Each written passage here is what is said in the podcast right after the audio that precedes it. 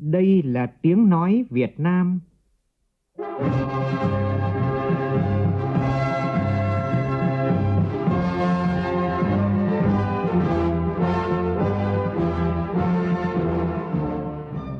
là tiếng nói Việt Nam,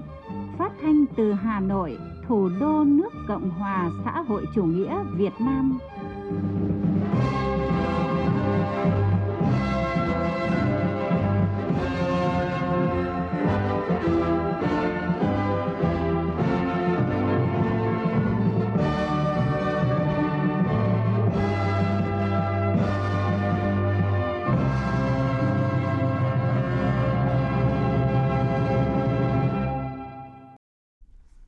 Kính chào quý vị và các bạn. Mời quý vị và các bạn nghe chương trình Thời sự trưa của Đài Tiếng Nói Việt Nam với những nội dung chính sau đây.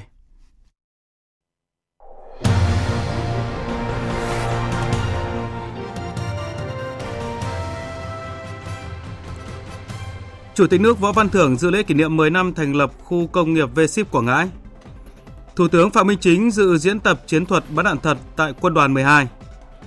Thị trường bất động sản công nghiệp tiếp tục duy trì đà phát triển với tỷ lệ lấp đầy ở mức cao. Tối qua xảy ra hai vụ cháy tại thành phố Hồ Chí Minh và Bà Rịa Vũng Tàu gây thiệt hại hàng chục tỷ đồng. Dù không gây thiệt hại về người, nhưng những vụ cháy này cũng là lời cảnh giác cho các cá nhân tổ chức trong phòng cháy chữa cháy thời cuối năm. Hội đồng Bảo an Liên Hợp Quốc thông qua nghị quyết then chốt về khủng hoảng tại giải Gaza. Các bên có những phản ứng khác nhau về nghị quyết được cho là rất khó khăn mới đạt được này. Nga cảnh báo về hậu quả trước thông tin Mỹ đàm phán với các nước đồng minh để tịch thu khối tài sản khổng lồ 300 tỷ đô la Mỹ tiền dự trữ ngoại hối của Nga bị phong tỏa ở nước ngoài để viện trợ cho Ukraine.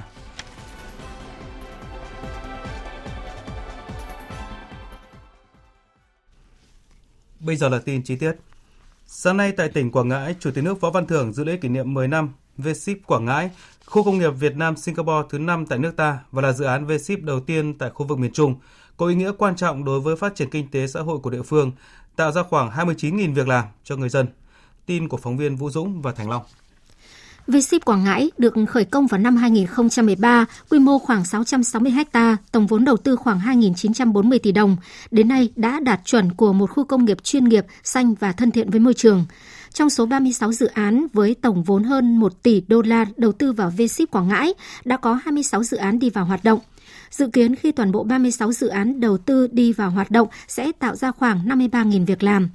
Tại buổi lễ, Ủy ban Nhân dân tỉnh Quảng Ngãi cũng đã công bố quyết định của Thủ tướng Chính phủ phê duyệt chủ trương đầu tư dự án, đầu tư xây dựng và kinh doanh kết cấu hạ tầng khu công nghiệp v 2 Quảng Ngãi giai đoạn 1 thuộc khu kinh tế Dung Quất tỉnh Quảng Ngãi với quy mô gần 500 ha, tổng vốn trên 3.700 tỷ đồng. Phát biểu tại buổi lễ, Chủ tịch nước Võ Văn Thường chúc mừng Quảng Ngãi đã đạt được nhiều kết quả tích cực sau 10 năm đưa V-Ship vào hoạt động, đã đạt được kỳ vọng đề ra, đồng thời chúc mừng tỉnh đã được Thủ tướng Chính phủ phê duyệt chủ trương đầu tư khu công nghiệp V-Ship 2. Đây là khu V-Ship thứ 18 trong chuỗi các khu V-Ship của nước ta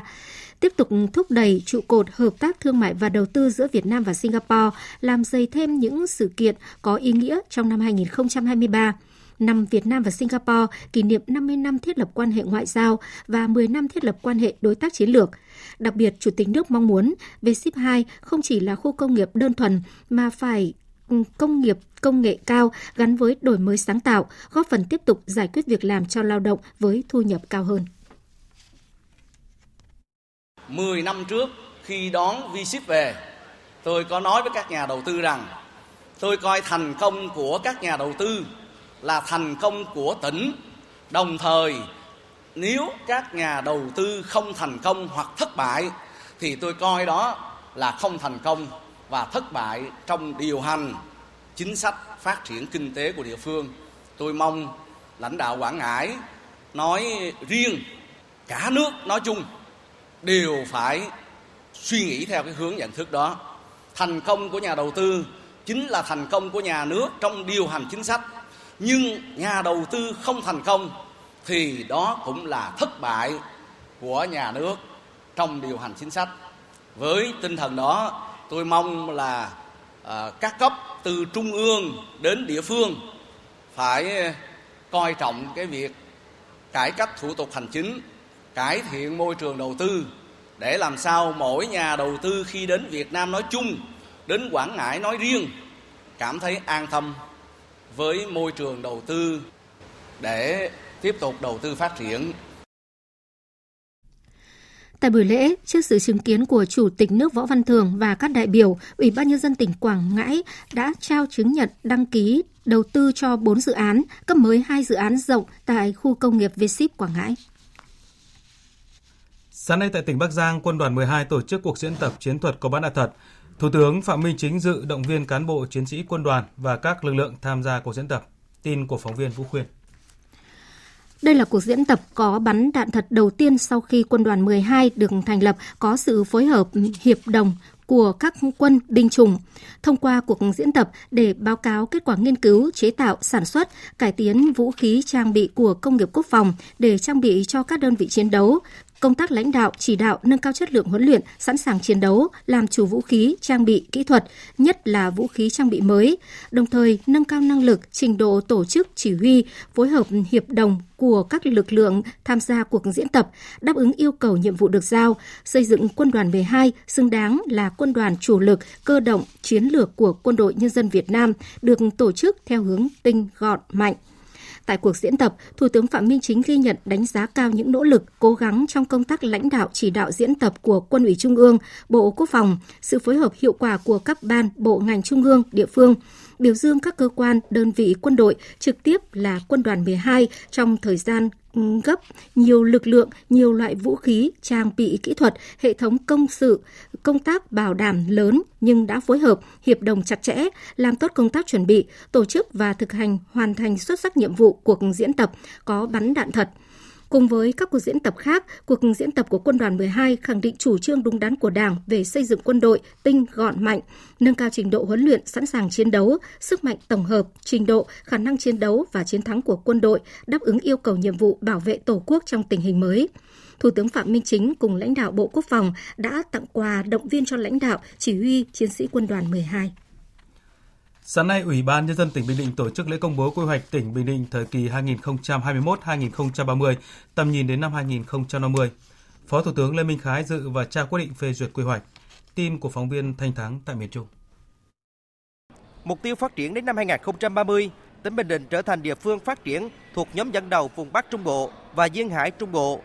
là trung tâm công nghiệp, chế biến, chế tạo, dịch vụ, du lịch và văn hóa phía Nam của vùng, trung tâm lớn của cả nước về phát triển kinh tế biển, trọng điểm du lịch quốc gia và quốc tế với hệ thống kết cấu hạ tầng kinh tế đồng bộ, hiện đại. Bình Định phát triển kinh tế xã hội dựa trên ba cực phát triển gồm cực Đông Nam là Quy Nhơn và các vùng phụ cận, cực phía Bắc là thị xã Hòa Nhơn, cực phía Tây là đô thị Tây Sơn. Phát biểu tại lễ công bố quy hoạch, ông Lê Minh Khái, Phó Thủ tướng Chính phủ đề nghị tỉnh Bình Định cần tập trung lãnh đạo, chỉ đạo tổ chức triển khai quy hoạch tỉnh Bình Định thời kỳ 2021-2030, tầm nhìn đến năm 2050 gắn với việc thực hiện các nghị quyết của Trung ương, các nghị quyết của Quốc hội, Chính phủ. Tỉnh Bình Định càng công bố, công khai rộng rãi quy hoạch tỉnh, quảng bá xúc tiến để thu hút các nguồn lực xã hội, đặc biệt tạo điều kiện thuận lợi để nhân dân thực hiện quyền giám sát việc thực thi quy hoạch tỉnh. Là khẩn trương nghiên cứu xây dựng quy hoạch, thực hiện quy hoạch tỉnh một cách chi tiết, khoa học, phù hợp với nguồn lực, điều kiện thực tiễn của địa phương, triển khai các quy hoạch chi tiết để cụ thể hóa các mục tiêu, nhiệm vụ, giải pháp tổ chức không gian lãnh thổ để điều phối và quản lý thống nhất để bảo đảm liên kết đồng bộ hiệu quả và phát triển bền vững với tầm nhìn dài hạn. Cũng hôm nay tại thành phố Rạch Giá, tỉnh Kiên Giang tổ chức hội nghị công bố quy hoạch tỉnh thời kỳ 2021-2030, tầm nhìn đến năm 2025 và hội nghị xúc tiến đầu tư.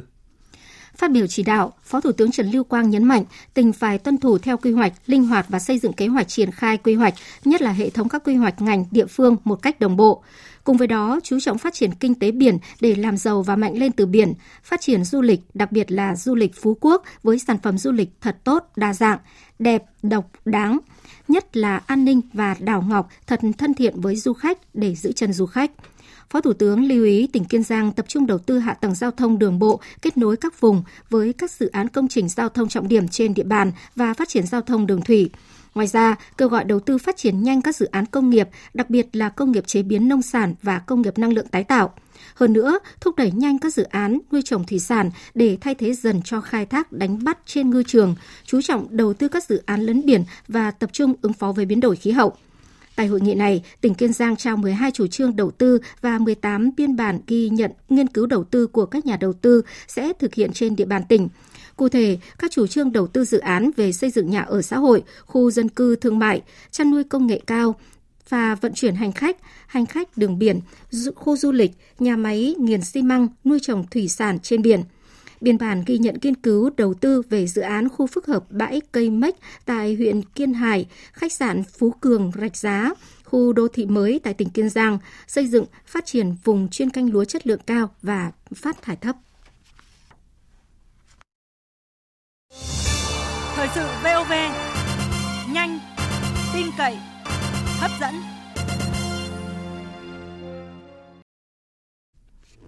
Thủ tướng Chính phủ vừa ban hành công điện tăng cường quản lý và nâng cao hiệu quả điều hành tăng trưởng tín dụng phục vụ tăng trưởng kinh tế, trong đó yêu cầu Ngân hàng Nhà nước điều hành chính sách tiền tệ chủ động, linh hoạt, hiệu quả, tuyệt đối không để phát sinh cơ chế xin cho lợi ích nhóm sân sau trong việc tăng trưởng tín dụng. Trong công điện, Thủ tướng yêu cầu Thống đốc Ngân hàng Nhà nước Việt Nam chỉ đạo sử dụng các công cụ theo quy định đẩy mạnh tăng cường thanh tra, kiểm tra, kiểm soát và giám sát chặt chẽ việc sử dụng hạn mức tăng trưởng tín dụng được giao của các tổ chức tín dụng, bảo đảm dòng vốn tín dụng tập trung vào các lĩnh vực ưu tiên quan trọng, các động lực tăng trưởng của nền kinh tế, tiêu dùng xuất khẩu, đầu tư, phục vụ nhu cầu phát triển sản xuất kinh doanh của doanh nghiệp, người dân có điều kiện mở rộng sản xuất kinh doanh an toàn, lành mạnh, bền vững nhưng thiếu vốn nghiêm cấm việc cấp tín dụng không đúng quy định của pháp luật, không đúng đối tượng, việc cấp tín dụng cho ban lãnh đạo, ban điều hành và người có liên quan của các tổ chức tín dụng, các doanh nghiệp thuộc hệ sinh thái, doanh nghiệp sân sau với lãi suất ưu đãi. Ngân hàng nhà nước thực hiện các công cụ kiểm soát, lạm phát và giảm thiểu, hạn chế gia tăng nợ xấu đối với các tổ chức tín dụng yếu kém và có nguy cơ nợ xấu tăng. Thanh tra Chính phủ phối hợp với Ngân hàng Nhà nước Việt Nam và các cơ quan liên quan khẩn trương thực hiện nhiệm vụ được giao về thanh tra việc điều hành tăng trưởng tín dụng. Bộ Công an theo chức năng nhiệm vụ, thẩm quyền được giao phối hợp với các cơ quan liên quan nắm tình hình, triển khai các biện pháp công tác, xử lý nghiêm theo quy định của pháp luật các tổ chức cá nhân vi phạm pháp luật liên quan đến phát hành trái phiếu doanh nghiệp, tăng trưởng tín dụng và cấp hạn mức tăng tín dụng trái các quy định thiếu minh bạch, công khai, có tiêu cực, nhất là việc xin cho trong việc cấp hạn mức tín dụng và tiêu cực trong môi giới, tư vấn bán bảo hiểm tại các tổ chức tín dụng. Ngành bất động sản công nghiệp ở Việt Nam vẫn duy trì hướng phát triển ổn định cũng như có nhiều tiềm năng tăng trưởng, thu hút sự quan tâm của nhiều nhà đầu tư, doanh nghiệp và khách thuê nước ngoài trong thời gian qua. Theo báo cáo mới nhất từ Knight Frank, tập đoàn tư vấn bất động sản hàng đầu thế giới, tỷ lệ lấp đầy các khu công nghiệp hiện đang rất khả quan. Tại khu vực ngoại thành Hà Nội là 78% và tại thành phố Hồ Chí Minh là 92%. Giá thuê đất khu công nghiệp tại hai thành phố lớn nhất cả nước cũng tăng cao trong giai đoạn 2022-2023. Cụ thể là tăng 14% ở ngoại thành Hà Nội và 58% ở ngoại thành thành phố Hồ Chí Minh. Theo Nai Frank Việt Nam, thị trường nhà xưởng và nhà kho xây sẵn đã và đang thu hút mạnh nguồn vốn đầu tư nước ngoài kể từ năm 2018 và tính đến nay, số lượng nhà đầu tư cũng tăng gấp 5 lần. Còn theo ghi nhận của công ty kinh doanh dịch vụ bất động sản Việt Nam, nhà xưởng xây sẵn và nhà kho xây sẵn có tỷ lệ hấp thụ tăng lên trong quý 3 vừa qua nhờ nhu cầu từ các công ty Hoa Kỳ, châu Âu và Nhật Bản – trong 9 tháng năm nay, thị trường miền Nam ghi nhận 450.000 m2 nhà xưởng và nhà kho mới. Với Việt Nam, tiếp tục tăng cường hợp tác với các đối tác chiến lược toàn diện như Mỹ, Hàn Quốc và Trung Quốc trong thời gian gần đây. Khách thuê từ các quốc gia này được kỳ vọng sẽ tiếp tục dẫn đầu nhu cầu về thị trường bất động sản công nghiệp Việt Nam trong tương lai. Phóng viên Nguyễn Quang đưa tin sáng nay tỉnh Long An tổ chức lễ thông xe tuyến đường vành đai thành phố Tân An. Công trình được hoàn thành đưa vào sử dụng trước thời hạn 2 năm. Tuyến đường có tổng chiều dài hơn 22 km và 5 cầu đi qua địa bàn huyện Thủ Thừa và thành phố Tân An. Tổng mức đầu tư của dự án là hơn 3.100 tỷ đồng. Việc đầu tư hoàn thành tuyến đường giảm áp lực về giao thông cho nhiều tuyến đường khác mở ra không gian quan trọng để phát triển kinh tế, nâng cao hoạt động thương mại dịch vụ, tạo điều kiện hình thành các khu đô thị mới kiểu mẫu cũng như tạo nguồn lực và động lực mới cho sự phát triển của Long An trong thời gian tới. Tỉnh Bến Tre sẽ đưa ra đấu giá 6 mỏ cát lòng sông để đảm bảo nguồn cung vật liệu xây dựng cho các công trình trên địa bàn. Phóng viên Nhật Trường đưa tin. Theo kế hoạch số khu vực đấu giá quyền khai thác khoáng sản các lòng sông gồm 6 khu vực mỏ nằm trong quy hoạch tỉnh Bến Tre thời kỳ 2021-2030, tầm nhìn 2050 trong đó có 3 khu vực mỏ có kết quả thăm dò phê duyệt trữ lượng năm 2018, 3 khu vực mỏ sông Ba Lai chưa có kết quả thăm dò.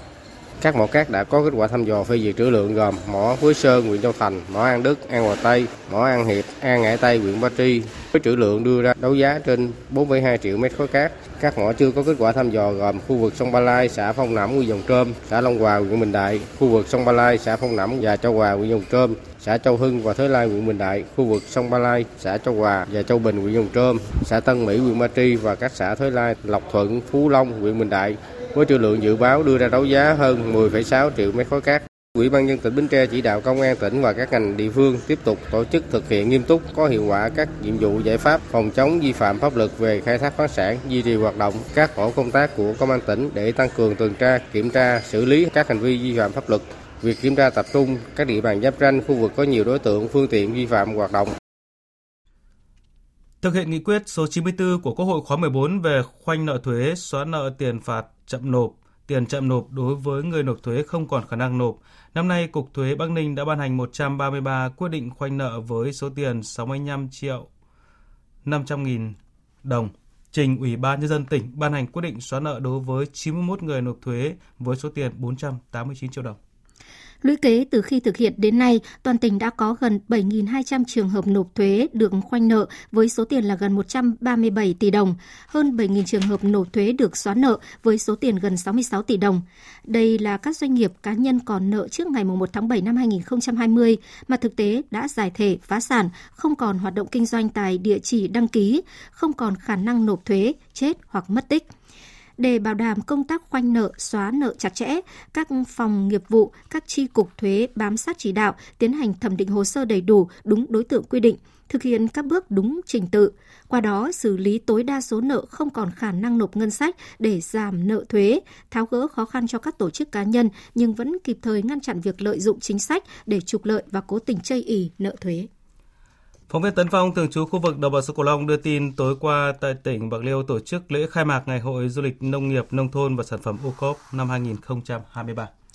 Bạc Liêu hiện có 11 điểm du lịch tiêu biểu được Hiệp hội Du lịch Đồng bằng sông Cửu Long công nhận, nhiều nhất trong toàn vùng. Bên cạnh việc phát triển các sản phẩm du lịch đặc thù, khác biệt nhằm nâng cao thương hiệu, tạo sức hấp dẫn và khả năng cạnh tranh như du lịch văn hóa gắn với bản dạo cổ Hoài Lang và nghệ thuật đơn ca tài tử Nam Bộ – du lịch văn hóa tâm linh,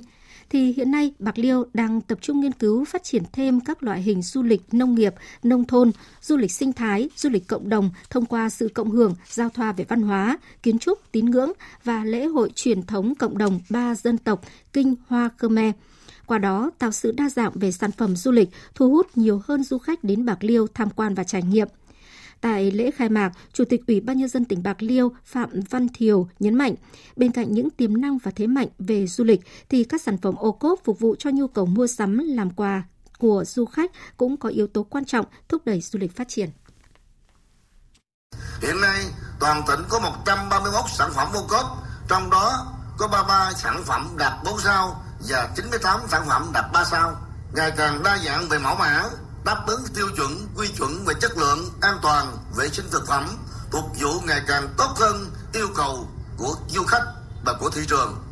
Cùng với định hướng tập trung phát triển đặc sản sản phẩm, truyền thống, phát huy giá trị văn hóa của địa phương, chúng tôi tin tưởng rằng các sản phẩm ô cốp của bạc liêu sẽ ngày càng lớn mạnh, phủ sóng, ngày càng rộng hơn, mang lại nhiều giá trị hơn cho tỉnh nhà.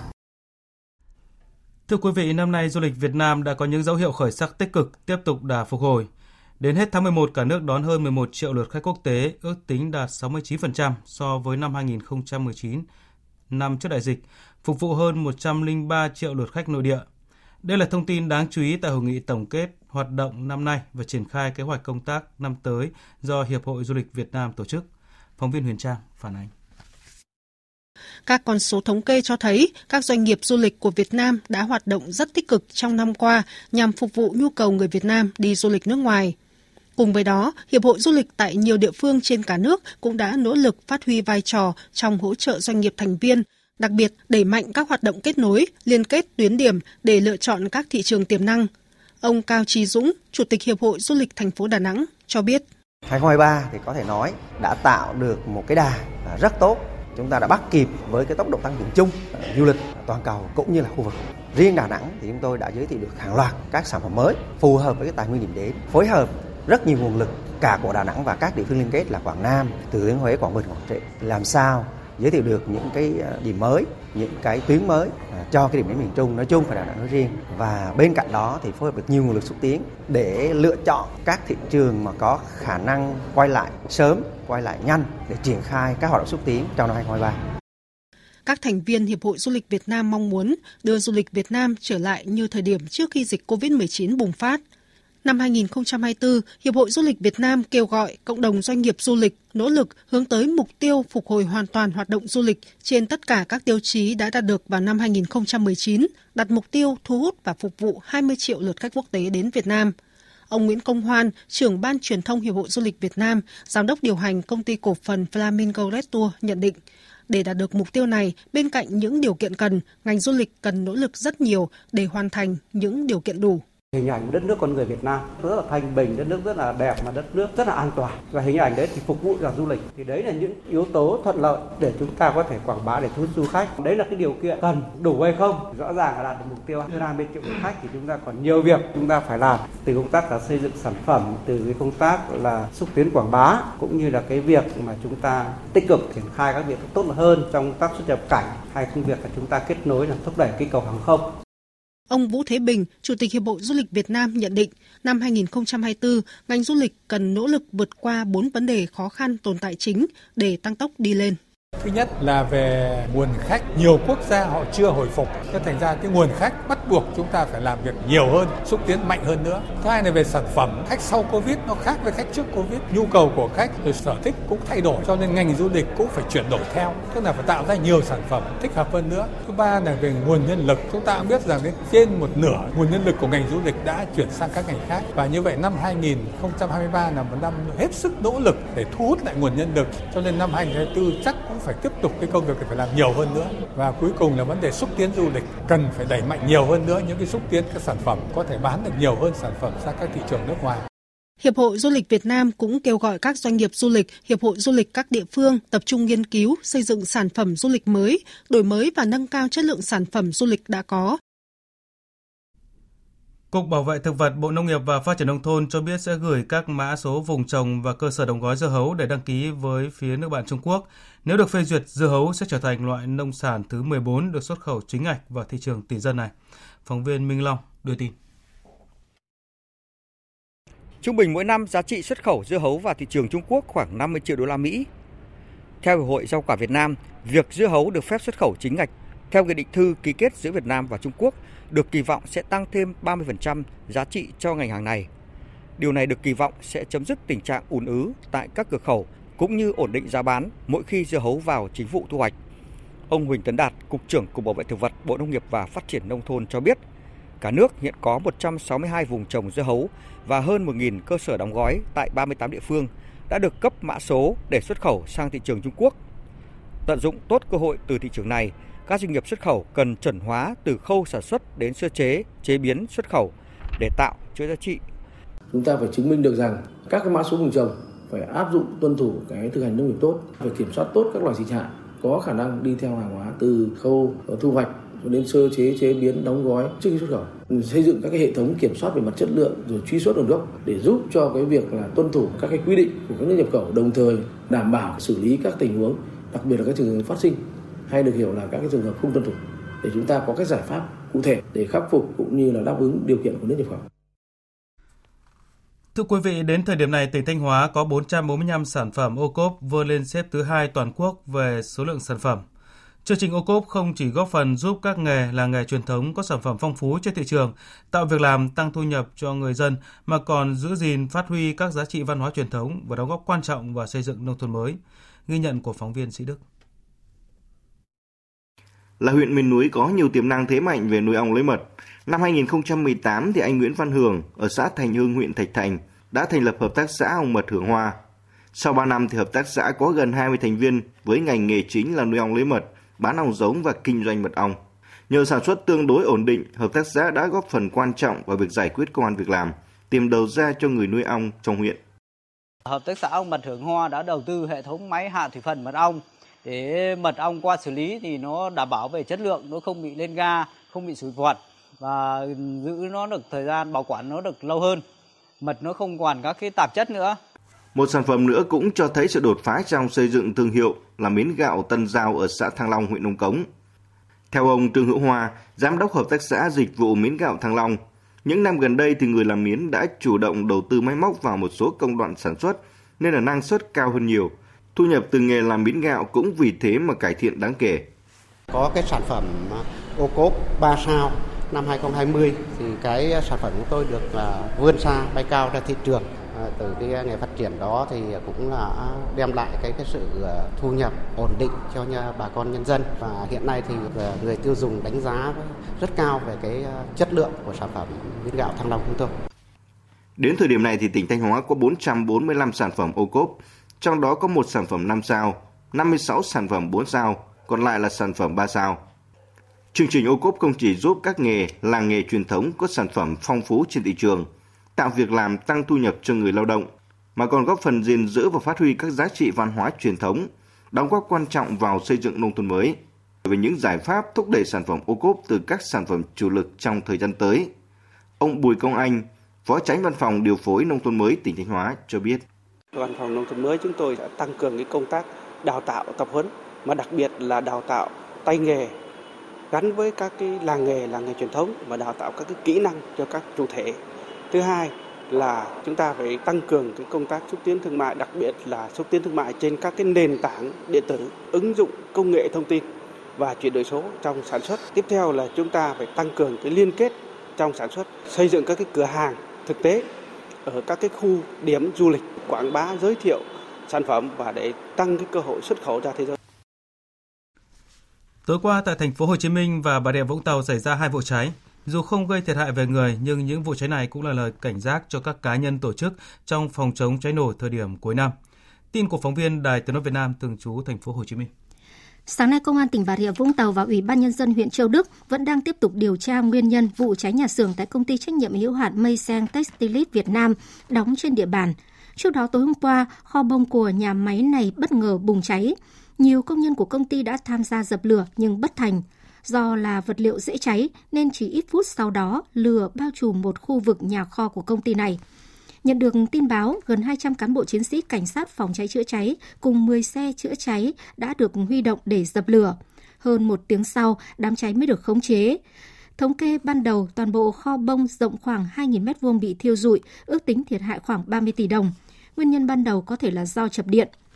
Cùng tối hôm qua ở thành phố Hồ Chí Minh xảy ra cháy siêu thị Lotte Mart ở quận 7 khiến cho nhiều người đang vui chơi mua sắm tại đây tháo chạy trong hoảng loạn. Lực lượng cảnh sát phòng cháy chữa cháy và cứu nạn cứu hộ công an quận 7 nhanh chóng có mặt dập tắt hoàn toàn đám cháy ngay sau đó.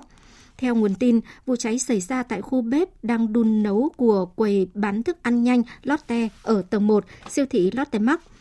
Lúc hỏa hoạn, có khoảng 1.000 người chạy ra ngoài. Vụ hỏa hoạn không gây thiệt hại về người, lửa chỉ mới bốc cháy khoảng 3 mét vuông diện tích gian bếp của quầy hàng này. Hiện vụ việc đang được tiếp tục điều tra làm rõ nguyên nhân.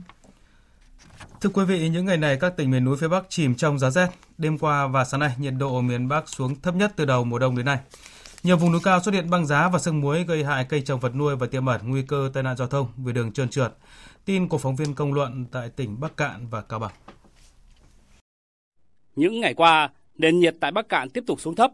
Tại các khu vực núi cao như các huyện Ngân Sơn, Ba Bể, Bắc Nậm ở mức từ 3 đến 5 độ C vào ban đêm. Tại tỉnh Cao Bằng, nền nhiệt trung bình tại thành phố Cao Bằng về đêm cũng khoảng 5 độ C, trong khi đó một số huyện vùng cao trung bình từ 2 đến 4 độ C. Một số nơi như đỉnh Phiêu Bắc thuộc xã Thành Công, huyện Nguyên Bình ở ngưỡng 0 độ C, gây ra hiện tượng nước sinh hoạt bị đóng băng vào sáng sớm. Trong khi đó tại đỉnh Mẫu Sơn, huyện Lộc Bình, tỉnh Lạng Sơn, nhiệt độ đo được sáng nay đã ở mức âm 2,2 độ C. Tuy nhiên, do thời tiết khô nên các địa phương này chưa có các hiện tượng như băng giá, mưa tuyết. Dự kiến đợt rét sẽ còn kéo dài đến ngày 25 tháng 12 và có thể gây ra rét hại kèm băng giá, sương muối. Do đó, các tỉnh tiếp tục yêu cầu người dân theo dõi sát diễn biến thời tiết, có các biện pháp đảm bảo che chắn chuồng trại, sưởi ấm và bổ sung thức ăn cho đàn vật nuôi. Với các loại cây trồng, cần chú ý việc làm giàn che xương, thực hiện tưới nước kèm dung dịch khử xương muối đúng quy cách. Đặc biệt, khuyến cáo người dân chú trọng các biện pháp chăm sóc sức khỏe cho người già, trẻ nhỏ nhất là việc đảm bảo điều kiện ăn ở cho học sinh các điểm trường vùng cao.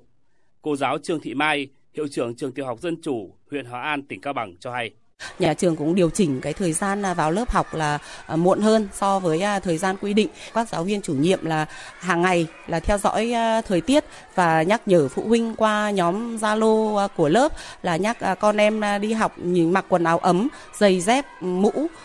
để giữ ấm cơ thể và khi đến trường thì là cái phần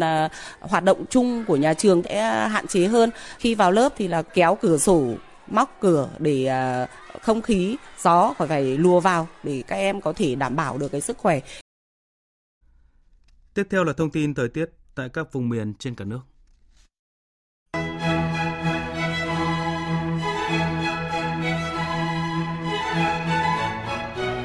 Trung tâm Dự báo Khí tượng Thủy văn Quốc gia cho biết, do ảnh hưởng của không khí lạnh tăng cường mạnh nên ở Bắc Bộ và Bắc Trung Bộ trời tiếp tục rét đậm, vùng núi Bắc Bộ trời rét hại. Ở khu vực từ Quảng Bình đến Thừa Thiên Huế, trời rét, có nơi rét đậm. Nhiệt độ thấp nhất về đêm và sáng sớm ở Bắc Bộ và Thanh Hóa phổ biến trong khoảng từ 8 đến 11 độ. Riêng khu vực vùng núi phổ biến từ 5 đến 8 độ, vùng núi cao có nơi dưới 2 độ. Ở Bắc Trung Bộ phổ biến từ 10 đến 13 độ, ở khu vực từ Quảng Bình đến Thừa Thiên Huế phổ biến trong khoảng từ 13 đến 15 độ.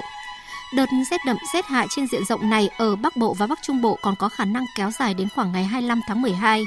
Trong đợt rét đậm rét hại này, ở khu vực vùng núi phía Bắc có khả năng xảy ra băng giá và sương muối. Ở khu vực từ Quảng Trị đến Khánh Hòa có mưa, mưa vừa, cục bộ có mưa to.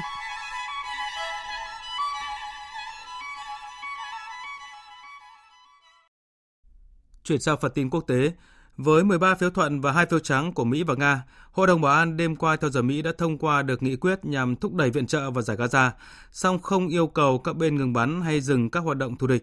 Thế giới đã có những phản ứng về nghị quyết được cho là rất khó khăn mới đạt được này. Tổng hợp của biên tập viên Đình Nam. Trước đó, Đại sứ các tiểu vương quốc Ả Rập Thống Nhất Nussebi đã kêu gọi Hội đồng Bảo an phải hành động và thông qua nghị quyết 2720 về đẩy mạnh viện trợ nhân đạo cho Gaza. Let's be clear. In the coming period,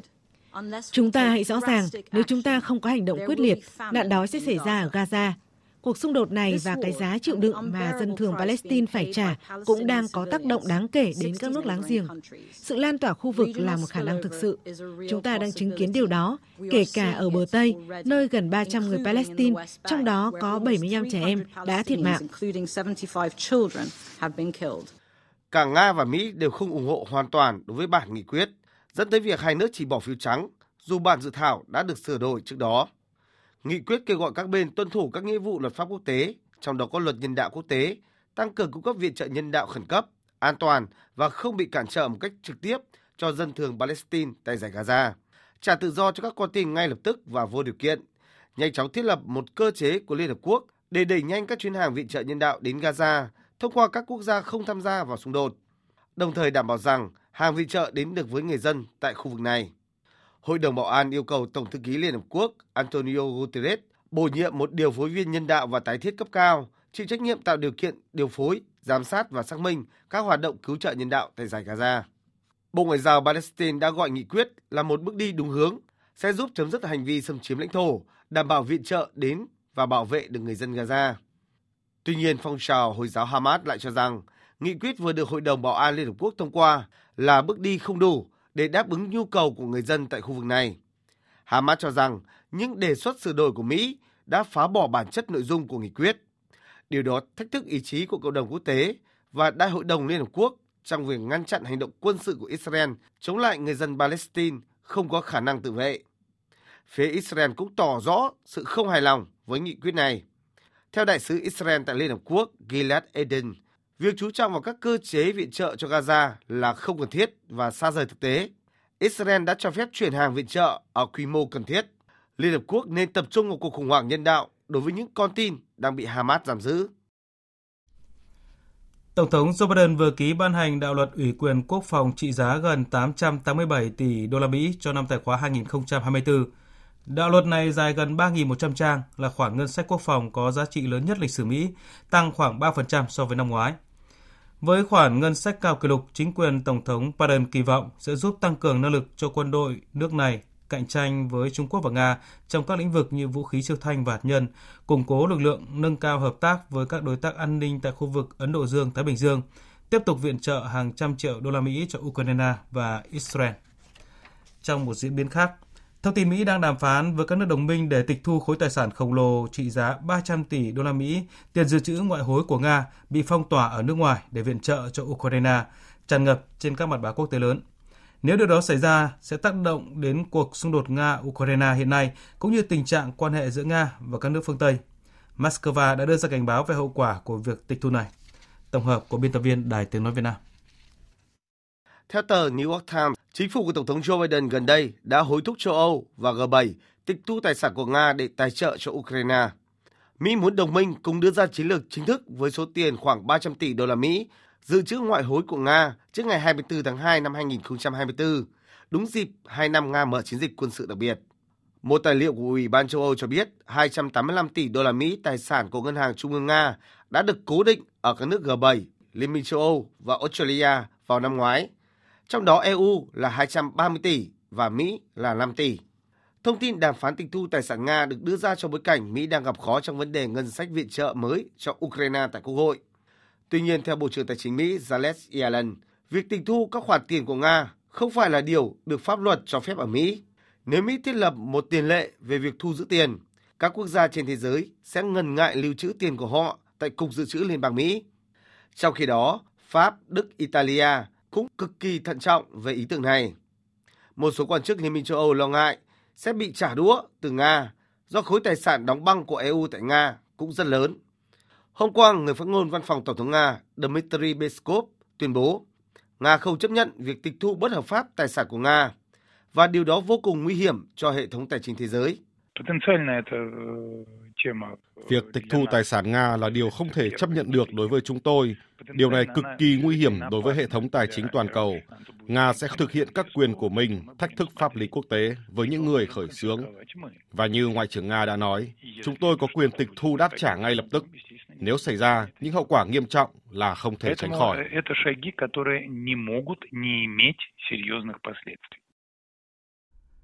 Theo dữ liệu từ nhà cung cấp dịch vụ thanh toán toàn cầu Hiệp hội Viễn thông Tài chính Liên ngân hàng toàn cầu gọi tắt là SWIFT,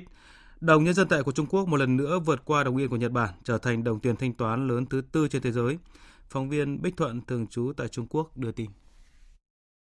Báo cáo và số liệu thống kê hàng tháng mới nhất do Hiệp hội Viễn thông Tài chính Liên ngân hàng toàn cầu gọi tắt là SWIFT công bố cho thấy, đồng nhân dân tệ đã vươn lên vị trí đồng tiền năng động thứ tư trên thế giới, với tỷ lệ sử dụng chiếm hơn 4,6% trong tháng 11, lần đầu tiên vượt qua đồng yên của Nhật Bản kể từ tháng riêng năm 2022. Theo dữ liệu của SWIFT, giá trị thanh toán bằng nhân dân tệ đã tăng gần 35% so với tháng 10, trong khi mức tăng của các loại tiền tệ thanh toán nói chung là hơn 5%. Trong tháng 11, đồng đô la Mỹ, đồng euro và đồng bảng Anh đứng trong top 3 trên bảng xếp hạng số tiền thanh toán bằng các loại tiền tệ chính. Đồng yên Nhật rơi xuống vị trí thứ 5.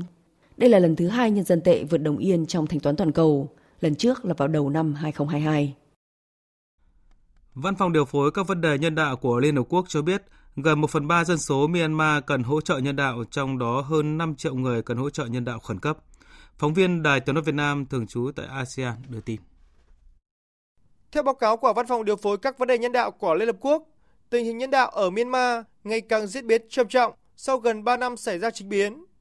Trong năm 2023, các cuộc giao tranh, đụng độ quân sự đã khiến hàng triệu người phải rời bỏ nhà cửa và rơi vào tình trạng mất an toàn về nơi cư trú. Khoảng 18,6 triệu người, tức gần 1 phần 3 dân số Myanmar, cần nhận hỗ trợ nhân đạo, nhiều hơn 1 triệu người so với năm 2022 và cao gấp gần 19 lần so với giai đoạn trước khi xảy ra chính biến. Báo cáo của Văn phòng điều phối các vấn đề nhân đạo của Liên Hợp Quốc cho biết, nhiều hộ gia đình ở Myanmar phải đối mặt với tình trạng khó khăn về kinh tế tài chính, thiếu lương thực thực phẩm, dẫn đến thiếu hụt dinh dưỡng.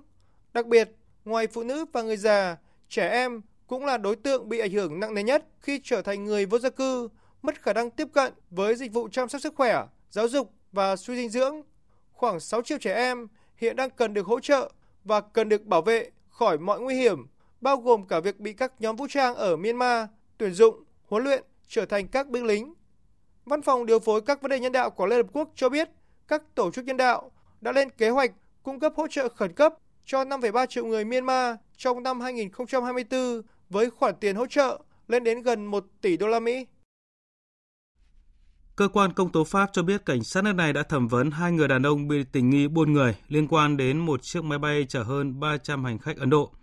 Trước đó, chiếc máy bay Airbus A340 của hãng hàng không Legion Airlines của Romania khởi hành từ các tiểu vương quốc Ả Rập Thống Nhất ngày 21 tháng 12 đi Nicaragua đã bị yêu cầu hạ cánh xuống sân bay Vachi ở miền đông nước Pháp.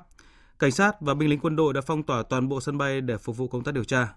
Văn phòng công tố Paris cho biết máy bay đã bị chính quyền Pháp tạm giữ sau khi có thông tin rằng hành khách trên máy bay có thể là nạn nhân của một vụ buôn người. Trong số hành khách có trẻ vị thành niên, hai người đàn ông bị bắt giữ cũng đi trên chuyến bay này. Cơ quan quản lý viễn thông quốc gia Italia vừa phạt tập đoàn Meta, công ty mẹ của Facebook, 5 triệu 850 nghìn euro,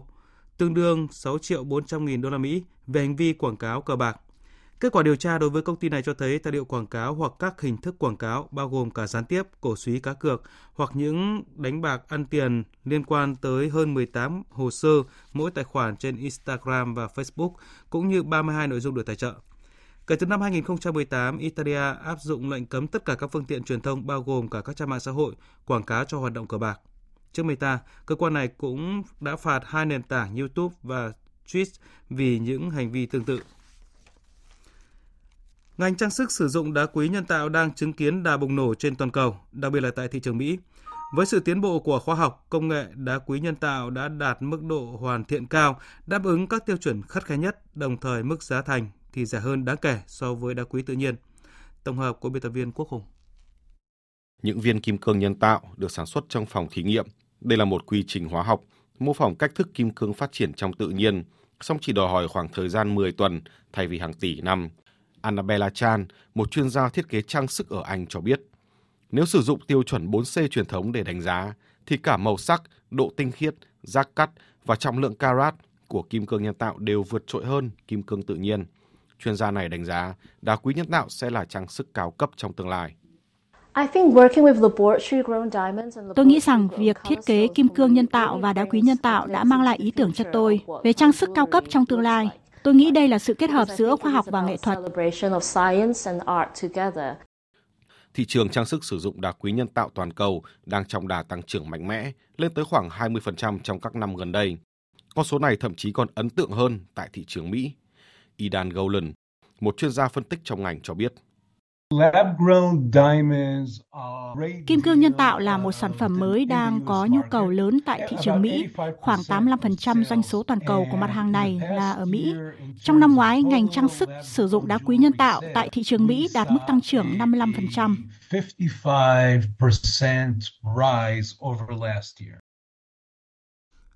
Quý vị và các bạn đang nghe chương trình Thời sự trưa. Phần tiếp theo của chương trình chúng tôi điểm những sự kiện đáng chú ý trong tuần qua các phát ngôn ấn tượng các con số đáng chú ý. Những phát ngôn ấn tượng, những con số đáng chú ý. Phải luôn luôn kiên định về nguyên tắc và linh hoạt về sách lược. Nguyên tắc của chúng ta là độc lập dân tộc và chủ nghĩa xã hội. Sách lược của chúng ta là cơ động, linh hoạt điều chỉnh tùy theo từng vấn đề vào từng thời điểm và tùy theo đối tượng hay đối tác, tuân thủ những tư tưởng lớn của bác hồ, dĩ bất biến, ứng vạn biến, thêm bạn bớt thù, sẵn sàng làm bạn với tất cả các nước dân chủ và không gây thù oán với ai. Phát biểu chỉ đạo tại phiên khai mạc hội nghị ngoại giao lần thứ 32 với chủ đề Phát huy vai trò tiên phong xây dựng nền ngoại giao toàn diện, hiện đại, vững mạnh thực hiện thắng lợi nghị quyết đại hội 13 của Đảng, Tổng Bí thư Nguyễn Phú Trọng một lần nữa nêu rõ quan điểm của Đảng, Nhà nước trong công tác đối ngoại. Việt Nam luôn sẵn sàng là bạn, là đối tác tin cậy và có trách nhiệm với tất cả các nước trong cộng đồng quốc tế. Gần 40 năm đổi mới vừa qua, Đảng ta đã kế thừa và phát huy bản sắc, cội nguồn và truyền thống dân tộc, tiếp thu có chọn lọc tinh hoa thế giới và tư tưởng tiến bộ của thời đại, phát triển trên nền tảng lý luận của chủ nghĩa Mark Lenin, tư tưởng Hồ Chí Minh, hình thành nên một trường phái đối ngoại, ngoại giao rất đặc sắc và độc đáo, mang đậm bản sắc cây tre Việt Nam. Lễ trao giải thưởng khoa học công nghệ thường niên toàn cầu VinFuture lần thứ ba do quỹ VinFuture thành lập nhằm vinh danh các nhà khoa học xuất chúng, đột phá, góp phần giải quyết thách thức chung của nhân loại. Tại buổi lễ, Chủ tịch nước Võ Văn Thưởng bày tỏ tin tưởng mỗi công trình được vinh danh ở lễ trao giải thưởng VinFuture này sẽ là niềm kỳ vọng lớn lao cho cuộc sống tốt đẹp của hàng trăm triệu và có thể là hàng tỷ con người trên hành tinh. Khoa học mở ra con đường của sự đoàn kết, tự do và vẻ đẹp trên thế giới. Hôm nay chúng ta gặp nhau đây trong sự trân trọng, mến mộ, đoàn kết, thân ái, trang hòa tình yêu khoa học và tình yêu nhân loại. Và điều đó thật là đẹp đẽ. 20 đến 30 nghìn tỷ đồng là gói tín dụng ưu đãi mà Thủ tướng Chính phủ Phạm Minh Chính yêu cầu các cơ quan tính toán dành cho ngành công nghiệp văn hóa. Việt Nam là nước đi sau trong việc phát triển công nghiệp văn hóa sau nhiều năm chiến tranh. Các sản phẩm công nghiệp văn hóa của Việt Nam chịu sức cạnh tranh lớn. Các cấp, các ngành, các địa phương, cơ quan, tổ chức cần chú trọng những ngành có nhiều tiềm năng lợi thế như điện ảnh, nghệ thuật, biểu diễn, du lịch văn hóa, thủ công mỹ nghệ, thiết kế, phần mềm và các trò chơi giải trí để đến năm 2030, giá trị gia tăng của các ngành công nghiệp văn hóa đóng góp cao vào GDP. Phát triển công nghiệp văn hóa phải gắn liền với việc quảng bá, lan tỏa hình ảnh đất nước con người Việt Nam, góp phần bảo tồn, phát huy bản sắc văn hóa dân tộc trong quá trình giao lưu, hội nhập quốc tế đáp ứng mục tiêu phát triển bền vững của đất nước. 20 đơn vị, 110 cá nhân có những công trình khoa học xuất sắc được tôn vinh tại lễ trao giải thưởng Nhân tài đất Việt lần thứ 17 diễn ra trong tuần. Qua 17 mùa giải, có tới 3.400 sản phẩm khoa học tham dự, trong đó có 210 công trình đã được tôn vinh. Đặc biệt có 50 công trình đã vươn ra thị trường khu vực và thế giới.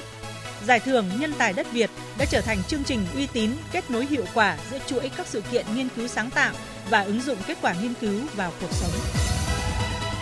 Giá vàng miếng SJC tăng như vũ bão vượt 77 triệu đồng một lượng, lập kỷ lục mọi thời đại.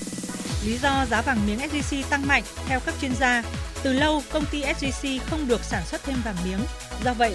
vàng miếng SJC khan hiếm trên thị trường dù lực mua không cao. So với giá vàng thế giới quy đổi, giá vàng miếng SJC đang cao hơn đến 16,45 triệu đồng một lượng. 8 năm tù là mức án mà trưởng ban quản lý chung cư Carina thành phố Hồ Chí Minh phải nhận về tội vi phạm quy định phòng cháy chữa cháy gây nên vụ cháy chung cư hồi tháng 3 năm 2018 khiến 13 người chết, nhiều người bị thương. Phiên tòa diễn ra trong tuần và theo hội đồng xét xử, ông Nguyễn Quốc Tuấn là trưởng ban quản lý chung cư Carina có trách nhiệm bảo đảm an toàn công tác vận hành chung cư, trong đó có hệ thống phòng cháy chữa cháy của chung cư Carina. Nhiệt độ trên đỉnh Mẫu Sơn xuống tới âm 2,2 độ C, miền Bắc chìm trong rét buốt. Theo Trung tâm Dự báo Khí tượng Thủy văn Quốc gia và các cơ quan khí tượng tại khu vực châu Á Thái Bình Dương, hôm qua nhiệt độ tại thành phố Lạng Sơn còn 3 độ C, tại Sapa, Lào Cai là 3,8 độ trên vùng núi cao, hàng loạt nơi đo được nhiệt độ xuống 4 đến 5 độ C.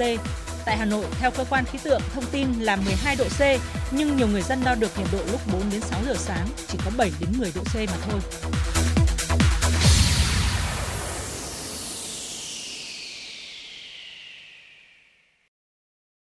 Tiếp theo chương trình là trang tin thể thao.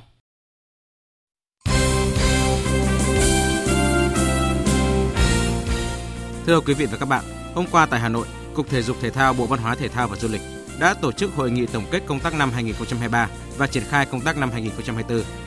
Năm 2023 là năm công tác có nhiều khó khăn thử thách đối với ngành thể dục thể thao nói chung và Cục Thể dục Thể thao nói riêng. Song công tác thể dục thể thao đã tiếp tục đạt được một số dấu ấn quan trọng đáng ghi nhận khi đạt được những thành tích ấn tượng tại SEA Games 32,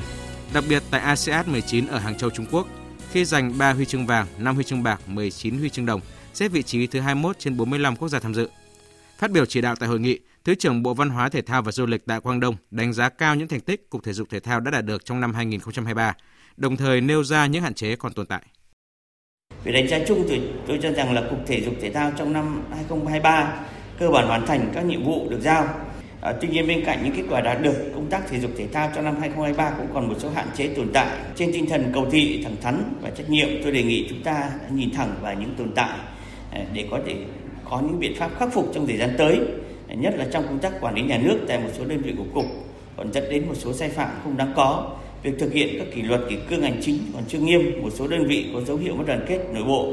công tác quản lý đội tuyển còn xảy ra sai sót để hình là đội bóng à, bàn trẻ quốc gia ảnh hưởng đến uy tín chung của toàn ngành.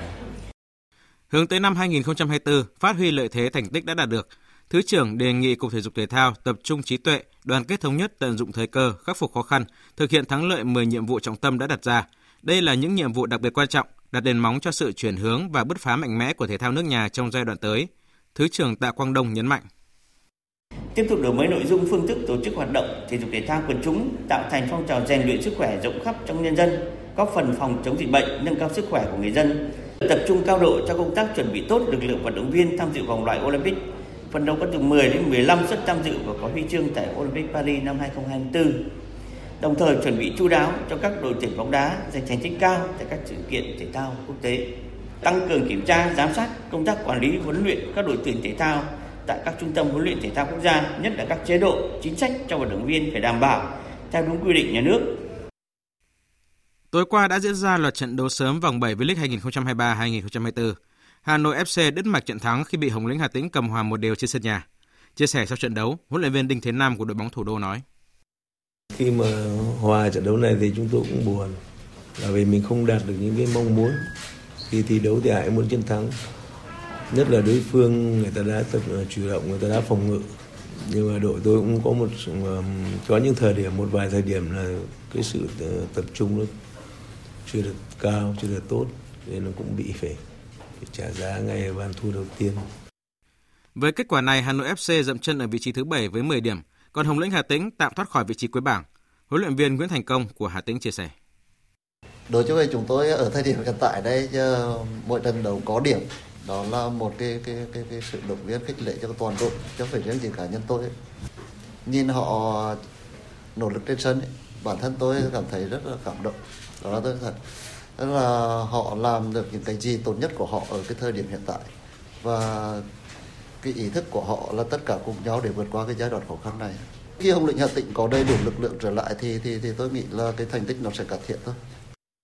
Ở những trận đấu còn lại, BKMX Bình Dương thắng Thanh Hóa 1-0, Khánh Hòa FC bất ngờ thắng câu lạc bộ Công an Hà Nội 2-1, câu lạc bộ Thành phố Hồ Chí Minh thắng Sông Lam Nghệ An 1-0. Man City đã khép lại năm 2023 đầy thành công bằng chiếc cúp vô địch giải FIFA Club World Cup sau khi có chiến thắng tương bừng 4-0 trước Fluminense ở trận chung kết trên đất Ả Rập Xê Út.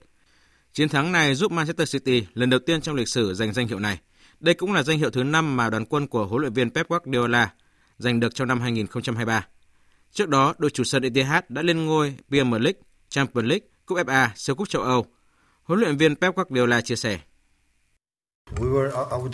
Đây là một năm đáng kinh ngạc. Chúng tôi đã giành được mọi thứ có thể. Tôi muốn chia sẻ điều này với tất cả các cầu thủ cũng như đồng nghiệp trợ lý của tôi tại Man City, những người đã thầm lặng công hiến trong hậu trường để chúng tôi đạt được những thành tiệu đáng kinh ngạc này. Bây giờ chúng tôi sẽ nghỉ ngơi một chút vào dịp Giáng sinh này. Chúng tôi sẽ mua một cuốn sách mới để viết tiếp những trang sử của mình. Trong lịch sử, Manchester United của Sir Alex Ferguson rất thành công vào năm 2008, song cũng chỉ ăn ba với Premier League, Champions League và FIFA Club World Cup. Manchester United cũng từng giành 4 danh hiệu trong năm 1999, gồm Premier League, Champions League, FA Cup và Cúp Liên lục địa. Nhà cầm quân người Tây Ban Nha chia sẻ thêm. Khi tôi kết thúc chương này, đó là 8 năm làm việc đáng kinh ngạc ở hậu trường. Tôi có cảm giác rằng tất cả các danh hiệu mà bạn có thể giành được, chúng tôi đã làm được. Những gì chúng tôi đã làm được thật không thể tin được. Nhưng các cầu thủ ngoài kia vẫn còn khao khát và có động lực. Tôi thực sự hài lòng với nhiều người ở câu lạc bộ trong nhiều năm. Tôi không bao giờ có thể nghĩ rằng khi đến Manchester, chúng tôi có thể làm được điều này. Dự báo thời tiết Bắc Bộ và khu vực Hà Nội có mây, chiều nắng, đêm không mưa, sáng sớm có nơi có sương mù, gió Đông Bắc cấp 2, cấp 3, vùng ven biển cấp 4, giật cấp 6, trời rét đậm, vùng núi rét hại. Khu vực Trung Du và vùng núi phía Bắc có khả năng xảy ra băng giá và sương muối, nhiệt độ từ 9 đến 18 độ, vùng núi nhiệt độ thấp nhất từ 5 đến 8 độ, vùng núi cao có nơi dưới 2 độ. Khu vực từ Thanh Hóa đến Thừa Thiên Huế, phía Bắc có mây, chiều nắng, đêm không mưa, sáng sớm có nơi có sương mù, phía Nam nhiều mây có mưa vài nơi. Riêng từ Quảng Trị đến Thừa Thiên Huế có mưa, mưa vừa, cục bộ có mưa to, gió Bắc đến Tây Bắc cấp 2, cấp 3, vùng ven biển cấp 4, trời rét, riêng phía Bắc trời rét đậm, nhiệt độ từ 11 đến 18 độ. Khu vực từ Đà Nẵng đến Bình Thuận nhiều mây, có mưa, mưa vừa, cục bộ có mưa to. Riêng Ninh Thuận, Bình Thuận có mưa rào vài nơi, gió Đông Bắc cấp 3, phía Bắc trời lạnh, nhiệt độ từ 17 đến 27 độ. Tây Nguyên và Nam Bộ có mây, có mưa rào và rông vài nơi, gió Đông Bắc đến Đông cấp 3, nhiệt độ từ 17 đến 32 độ. Tiếp theo là dự báo thời tiết biển. Vịnh Bắc Bộ có mưa vài nơi, tầm nhìn xa trên 10 km, gió Đông Bắc cấp 6, giật cấp 7, cấp 8, biển động. Vùng biển từ Quảng Trị đến Quảng Ngãi, vùng biển từ Bình Định đến Ninh Thuận, vùng biển từ Bình Thuận đến Cà Mau và từ Cà Mau đến Kiên Giang có mưa rào rải rác và có nơi có rông. Trong mưa rông có khả năng xảy ra lốc xoáy, tầm nhìn xa trên 10 km, giảm xuống từ 4 đến 10 km trong mưa, gió Đông Bắc cấp 6, cấp 7, giật cấp 8, cấp 9, biển động mạnh. Khu vực Bắc Biển Đông, khu vực quần đảo Hoàng Sa thuộc thành phố Đà Nẵng có mưa rải rác, tầm nhìn xa trên 10 km, giảm xuống từ 4 đến 10 km trong mưa, gió Đông Bắc cấp 7, có lúc cấp 8, giật cấp 9, biển động mạnh. Khu vực giữa Biển Đông và Vịnh Thái Lan có mưa rào và rông vài nơi, tầm nhìn xa trên 10 km, gió Đông Bắc cấp 5, có lúc cấp 6, giật cấp 7, biển động. Khu vực Nam Biển Đông và khu vực quần đảo Trường Sa, tỉnh Khánh Hòa có mưa rào rải rác và có nơi có rông. Trong mưa rông có khả năng xảy ra lốc xoáy. Tầm nhìn xa từ 4 đến 10 km, gió Đông Bắc cấp 5 có lúc cấp 6, riêng phía Tây giật cấp 6 đến cấp 7, biển động mạnh. Vừa rồi là phần tin dự báo thời tiết, bây giờ chúng tôi tóm lược những tin chính đã phát trong chương trình. Dự lễ kỷ niệm 10 năm thành lập V-Ship Quảng Ngãi, Chủ tịch nước Võ Văn Thưởng chúc mừng Quảng Ngãi đã đạt được nhiều kết quả tích cực sau 10 năm đưa V-Ship vào hoạt động, đạt được kỳ vọng đề ra, đồng thời chúc mừng tỉnh đã được Thủ tướng Chính phủ phê duyệt chủ trương đầu tư khu công nghiệp V-Ship 2. Chủ tịch nước mong muốn V-Ship 2 không chỉ là khu công nghiệp đơn thuần mà phải công nghiệp công nghệ cao gắn với đổi mới sáng tạo, góp phần tiếp tục giải quyết việc làm cho lao động với thu nhập cao hơn. Theo khảo sát, ngành bất động sản công nghiệp ở Việt Nam vẫn duy trì hướng phát triển ổn định cũng như có nhiều tiềm năng tăng trưởng, thu hút sự quan tâm của nhiều nhà đầu tư, doanh nghiệp và khách thuê nước ngoài trong thời gian qua. Tối qua xảy ra hai vụ cháy, một ở công ty tại Bà Rịa Vũng Tàu và một ở siêu thị quận 7 thành phố Hồ Chí Minh, gây thiệt hại hàng chục tỷ đồng. Dù không gây thiệt hại về người nhưng những vụ cháy này cũng là lời cảnh giác cho các cá nhân tổ chức nâng cao ý thức phòng cháy chữa cháy trong thời điểm cuối năm. Nga không chấp nhận việc tịch thu bất hợp pháp tài sản của Nga và điều đó vô cùng nguy hiểm cho hệ thống tài chính thế giới. Đây là tuyên bố người phát ngôn Điện Kremlin Dmitry Peskov trước thông tin Mỹ đàm phán với các nước đồng minh tịch thu khối tài sản khổng lồ 300 tỷ đô la Mỹ tiền dự trữ ngoại hối của Nga bị phong tỏa ở nước ngoài để viện trợ cho Ukraine. Phần tóm lược những tin chính vừa phát cũng đã kết thúc chương trình Thời sự trưa của Đài Tiếng Nói Việt Nam. Chương trình do các biên tập viên Thu Hòa, Thanh Trường, Duy Quyền biên soạn thực hiện với sự tham gia của kỹ thuật viên Hồng Thành. Chịu trách nhiệm nội dung Nguyễn Vũ Duy.